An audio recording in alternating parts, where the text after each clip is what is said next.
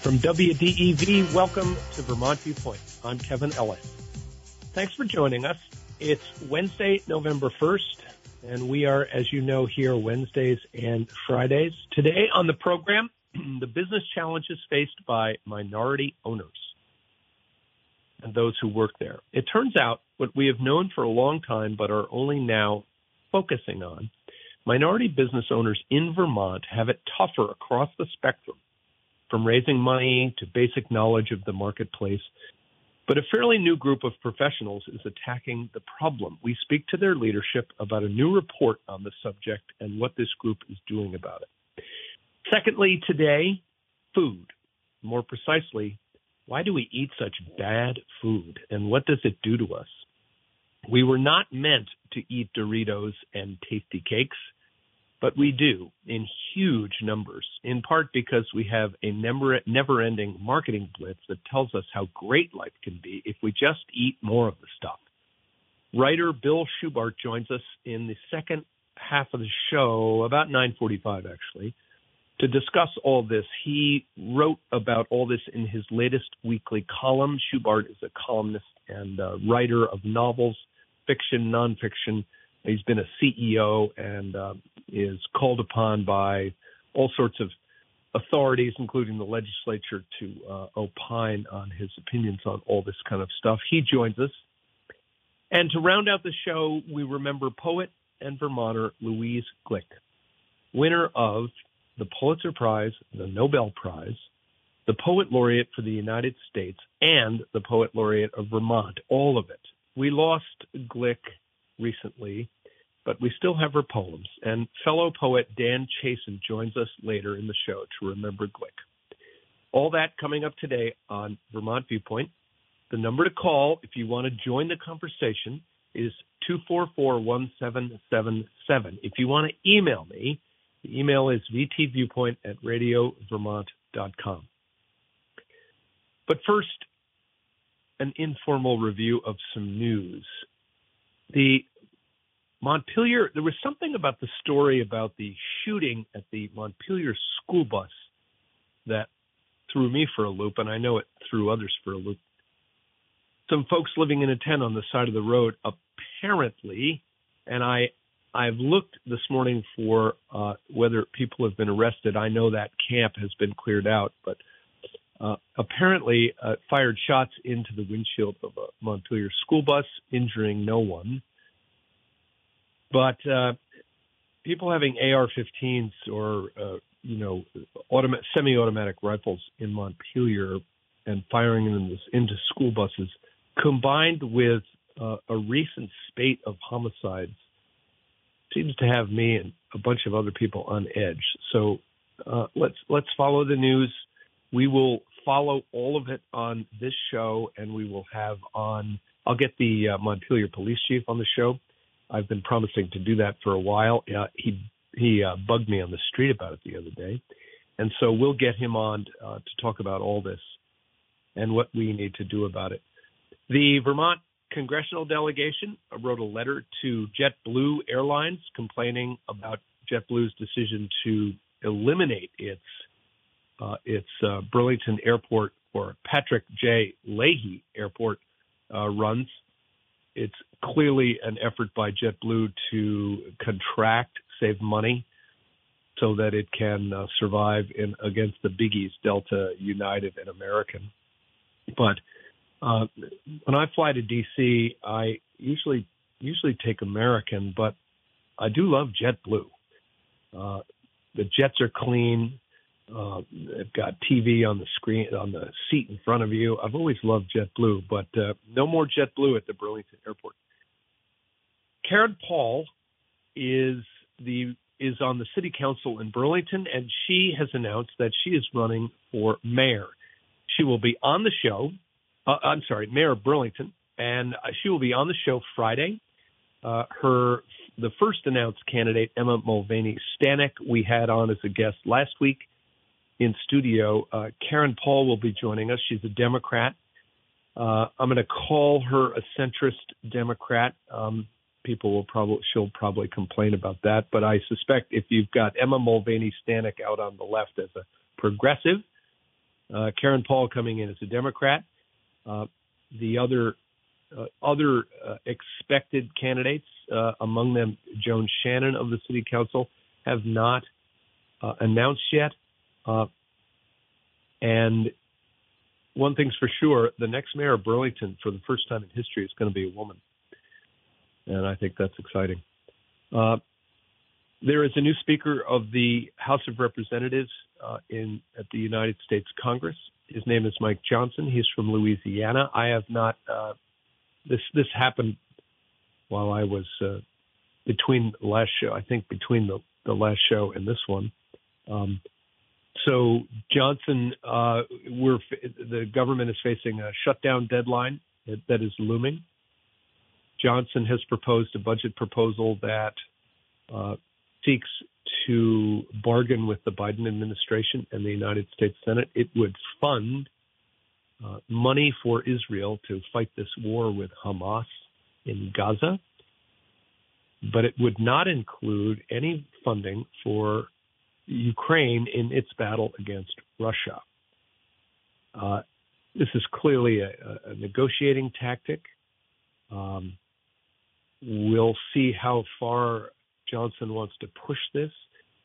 I noticed uh, the remarks from Republican Senate Minority Leader Mitch McConnell of Kentucky, who opposes this gambit and says that funding for Ukraine's ability to fend off the Russian invasion is central to the United States' interests and central to who we are.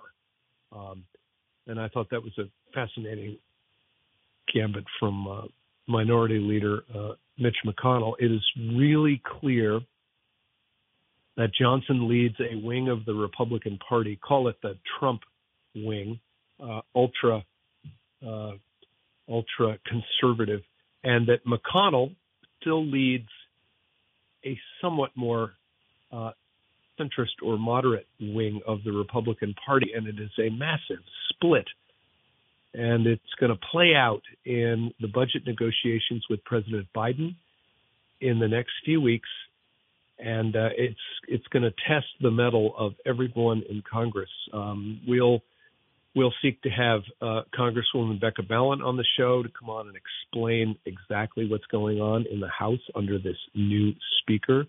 I noticed that Becca Balint opposed his appointment and election, and I noticed also that Congresswoman Balint has filed a resolution to censor, I'm sorry, censure, that's with a U, uh, the the um, out, outlandish remarks of Marjorie Taylor Greene, the Congresswoman from Georgia.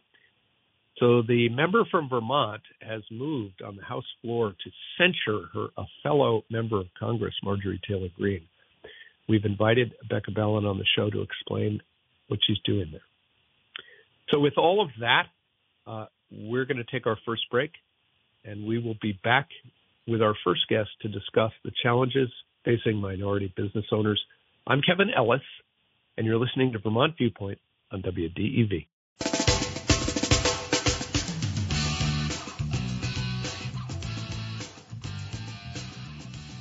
We're back. My first guests are the authors of a new report about the challenges facing minority business owners here and their nonprofit membership organization that works to break down barriers for BIPOC communities starting and running businesses. Their names are Huawei Wang and Tino Rutanhira, and they are the co-executive directors of the Vermont Professionals of Color Network. Welcome to you both. Thank you for having us. Thank you for having us. Thank you so much for joining us. Um, I wonder if we could start uh, with Huawei and talk about the research that you did. Uh, you did a bunch of focus groups, and I wonder if you could start us right there. Yeah, and just so you know, my name is pronounced Weiwei. Um, and my apologies, so, as always.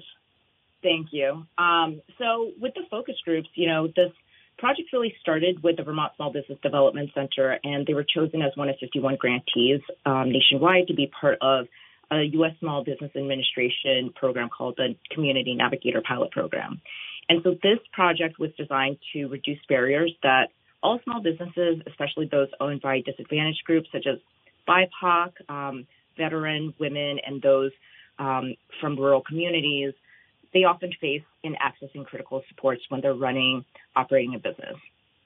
So in Vermont, we use a hub and spoke model with VTSBDC as a hub, and the, uh, the Vermont Professionals of Color Network was one of nine partner organizations. And so we partnered with Main Street Alliance, which is another organization as part of the group, um, to really look at what all of these groups um, were facing. And VTPOC specifically looked at the BIPOC groups, and we ended up running 21 focus groups. And, um, you know, uh, business, small BIPOC business owners um, from all across the state participated. We um, looked at sectors ranging from technology all the way to farming um, and everything in between, the creative arts as well.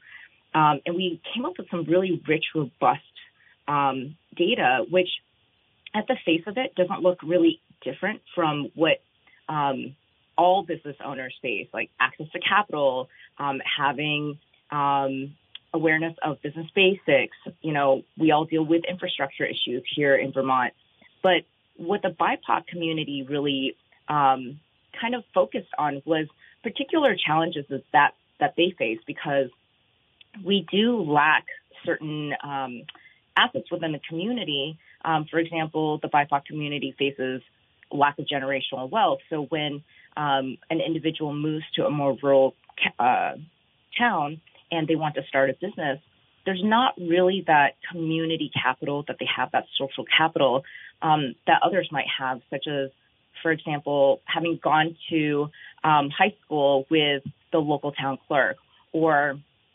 um, knowing who the bank officer is because, um, of course, you know, yeah. they, you know, things like that. So, um, and then not having the generational wealth, you know, not maybe not having savings or you know that fan- circle of family or friends um, to draw from um, for those support services for financial assistance.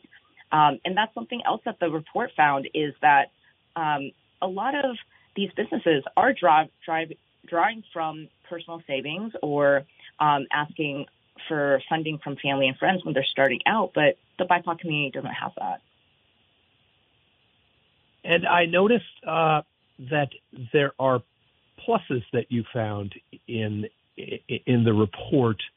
Uh, and Tino, maybe you could talk about those the, the the sense of belonging in Vermont, the the non-urban nature uh, of of the state, the ability to go on a business trip to an urban center but come home uh, to a more rural community. There were pluses that you found, were there not? Yeah, that is correct. Um, I think um, the the very things that people in Vermont love about Vermont are the same things that uh, the BIPOC community loves about Vermont as well.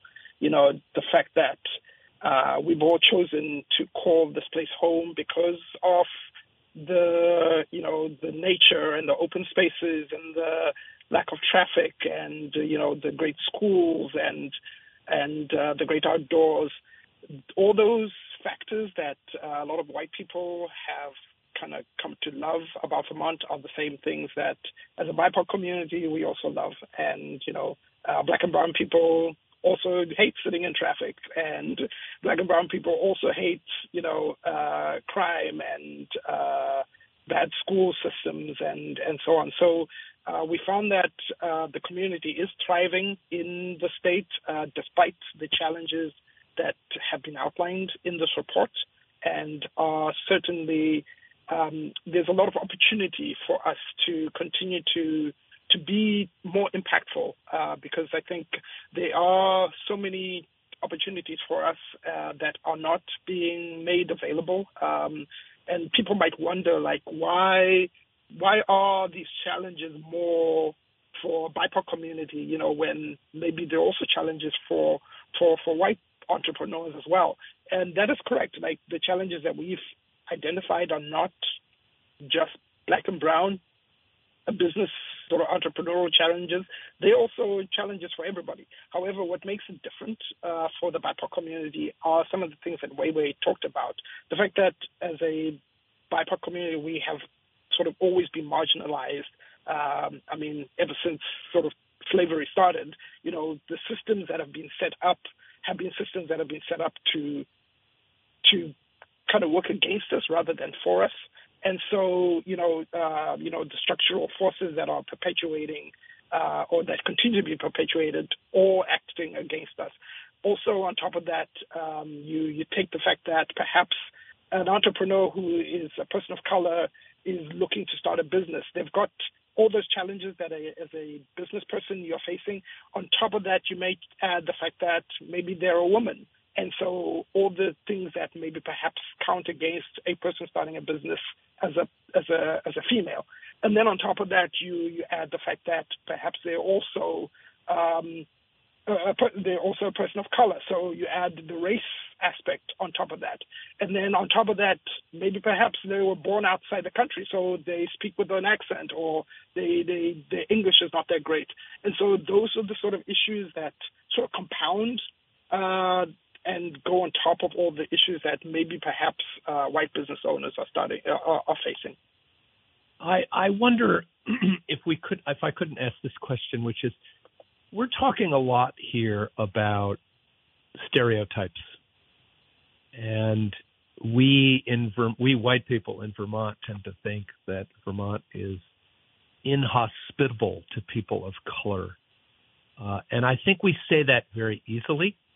And I think Tino, you just raised a, a series of questions about that, all, all the way from me mispronouncing Weiwei's name at the outset to walking into a bank and talking to a loan officer.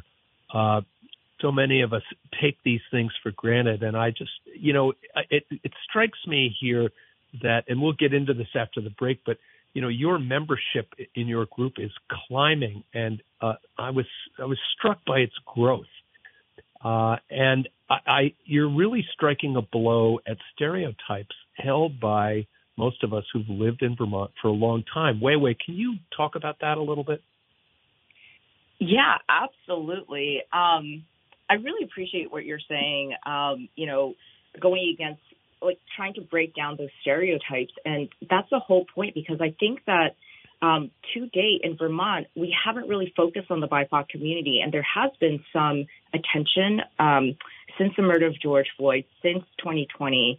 Um, but you know, our growth is showing, you know, people are here. They want to stay here. And now there's attention on it. Now, now there's more data being collected on it. And without having that data, just like the report that we submitted, um, Xusana Davis is doing a lot of that as well in the state. Um, we can't know where that uh, those assumptions are going to be perpetuated, right?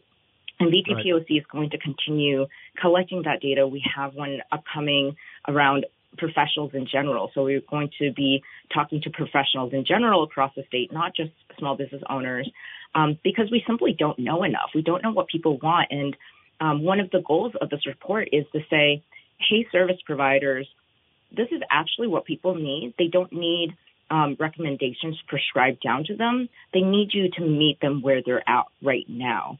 And some of that is you know, maybe it's holding a hand to apply for a grant or simply just having a conversation um, because it's really intimidating um, to be in a space where all of these assumptions are already being made about you as you walk into the room and there's not even a question being asked of what do you want? Like, what is it that you need? How can I help you? And that's re- really what people want. And uh, uh allow me to try to take that one step further, which is um, this isn't what you're asking for is not a handout. It's right. not a, a, special grant. It's just to be. Uh, it's just. I mean, I was shocked, uh, you know, by your focus group sessions uh, that you held uh, to do this research in 2022. Uh, you spoke to 87 BIPOC small business owners, and I I was surprised at that number. That's a lot of that's a lot of people doing a lot of business making a lot of money and producing a lot of stuff. And I, I was surprised by that. Yeah, no, uh, and thank you for pointing that out. I mean, we are, I mean, as a BIPOC community, um, there was somebody actually who said something just the other day that um, I, he said, I am Michael Jordan and yet I'm sitting on the bench with my street clothes on because yeah. I'm not yeah. being given the opportunity to showcase my skills. And when I look at uh, different people in our BIPOC community who have, you know, started off, some of them as immigrants who came here as refugees that had qualifications, but those qualifications weren't recognized, maybe because the university wasn't recognized in the United States, maybe because they spoke with a funny accent, or maybe because they weren't that great at English. And some people that maybe grew up here, but they didn't have sort of the generational knowledge to help them sort of aspire to be something greater, that to know that, you know, if I work at my physics, I can end up becoming something else. Or if I work at my, you know, at my marketing skills, there's opportunities for me and so on. And so, you know, when we are looking at so the growth of, of the BIPOC community and the things that they've been able to do and contribute to the Vermont economy, it's incredible. I mean, there's folks that came here. I know a, a gentleman who came here as a refugee, survived the genocide in Rwanda, and now he is a, an executive in our in one of our colleges, one of our universities here in Vermont, and that is because you know he was able to to to take advantage of some of the opportunities that were given to him, and there's a lot more success stories like that. However, on the flip side, there's a lot more sort of Michael Jordans that are sitting that are being sat on the bench and not being given that opportunity. And so, as Vermonters, we need to figure out, you know, who is Vermont for, and who, what are we doing for the people that Vermont belongs to. And as a Vermonter myself, you know, the determination of who shapes the narrative and the policies of the state is critical because often, you know, the societal structures and policies that, you know, and the outcomes and beliefs and attitudes that are that are held by those people in power are the ones that then get perpetuated. And so it, it's imperative for us to recognize that, you know, the programs and the decisions and the things that are being done uh, are not solely shaped by policies, by by the people that are in power, but by a diverse range of perspectives and voices that are present at the decision making table. And so, what we are looking for as an organization is to have an extension of that table and to have a seat at that table, not just us as an organization, but just people in color, of color in general so that an inclusive array of voices that are asking different questions, that are reshaping the narrative of what could be a more equitable and prosperous future for all Vermonters could be. Our guests are Wei Wei Wang and Tino Rutahira. Tino, I hope I have that right, the co-executive directors of the Vermont Professionals of Color Network. Uh, I wonder, wait, wait. I read your bios and I was surprised that both of you come from different backgrounds, and yet you found your way to stand up comedy in Vermont. You've got to tell us about that. Um, that's funny that you bring that up. Um, you know, when I first, so I, I came to Vermont when I was about five years old. I went to South Burlington High School and I left for college. I worked abroad for a little while and I came back. And when I came back, I was actually planning on leaving. Um, but then I discovered there were so many changes happening, and I thought about that, you know, quip of write what you know, and I figured, you know, as someone who wants to contribute to a community, I should contribute to the community that I know. And as I um, was doing that in around between 2014 and 2017, um, I started to explore the resources um, and that goes into kind of what we do today, right? Um, increasing access to resources for the BIPOC community. And started going to the comedy club, and I realized that they had um, stand up classes. And so I was like, I think I'm funny, so let me try my hand at it. Um, so I did that before before the pandemic, but um, Latino and I didn't meet in that way. You know, it just happened to be that um, we both have this like love for comedy, and he has that experience as well. Um, but we also have this love for community and making sure that um, young people in this community, BIPOC young people, feel like they are assets to the community. And that's really what pulled us together as a team. And, you know, I wonder if you could talk about that issue as well. And I, what Wei Wei just said struck something in me, which is we white people sometimes expect people of color to be sad, downtrodden, and oppressed and unhappy and angry all the time. And again, this study uh, pokes holes in those stereotypes that so many of us hold. And I just find that the the the stand up comedy and so so much of both of your stories sort of puts the lie to those stereotypes. I wonder if you could talk about that. Yeah, I mean, uh, I think it's just uh, difficult because it's a function of having lived in a society that was shaped for to to benefit one group over another.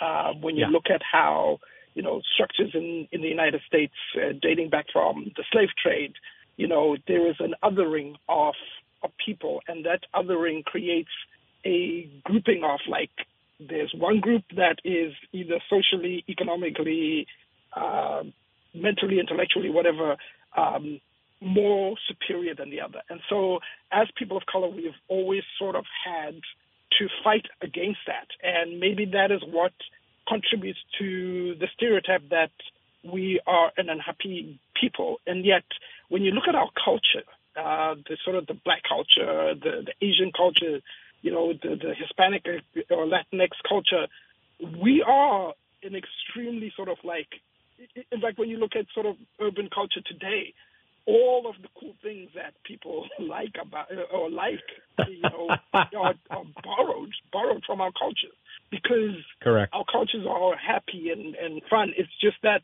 when you then take, you know, 400 years of like things going against you all the time and everything being fed up to, to marginalize you, that is what then creates sort of this, this feeling of, of, of depression and, and sadness. And we shouldn't undervalue sort of the mental toll it takes and the mental health issues that people of color face.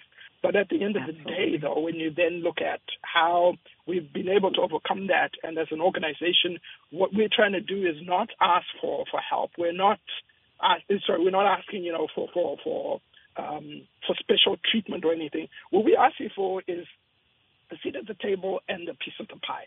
And I think in the United States, unfortunately, there is a sort of zero sum thinking where yeah. there's always going to be a winner and there's going to be a loser. There's never sort of an opportunity where we'd say there is more than enough for everybody. And in fact, when we, you know, you know, we believe that there's a fixed pie and you know that you know progress of one group must come at the expense of another. And sadly, that economic model doesn't see the benefits of addressing inequalities.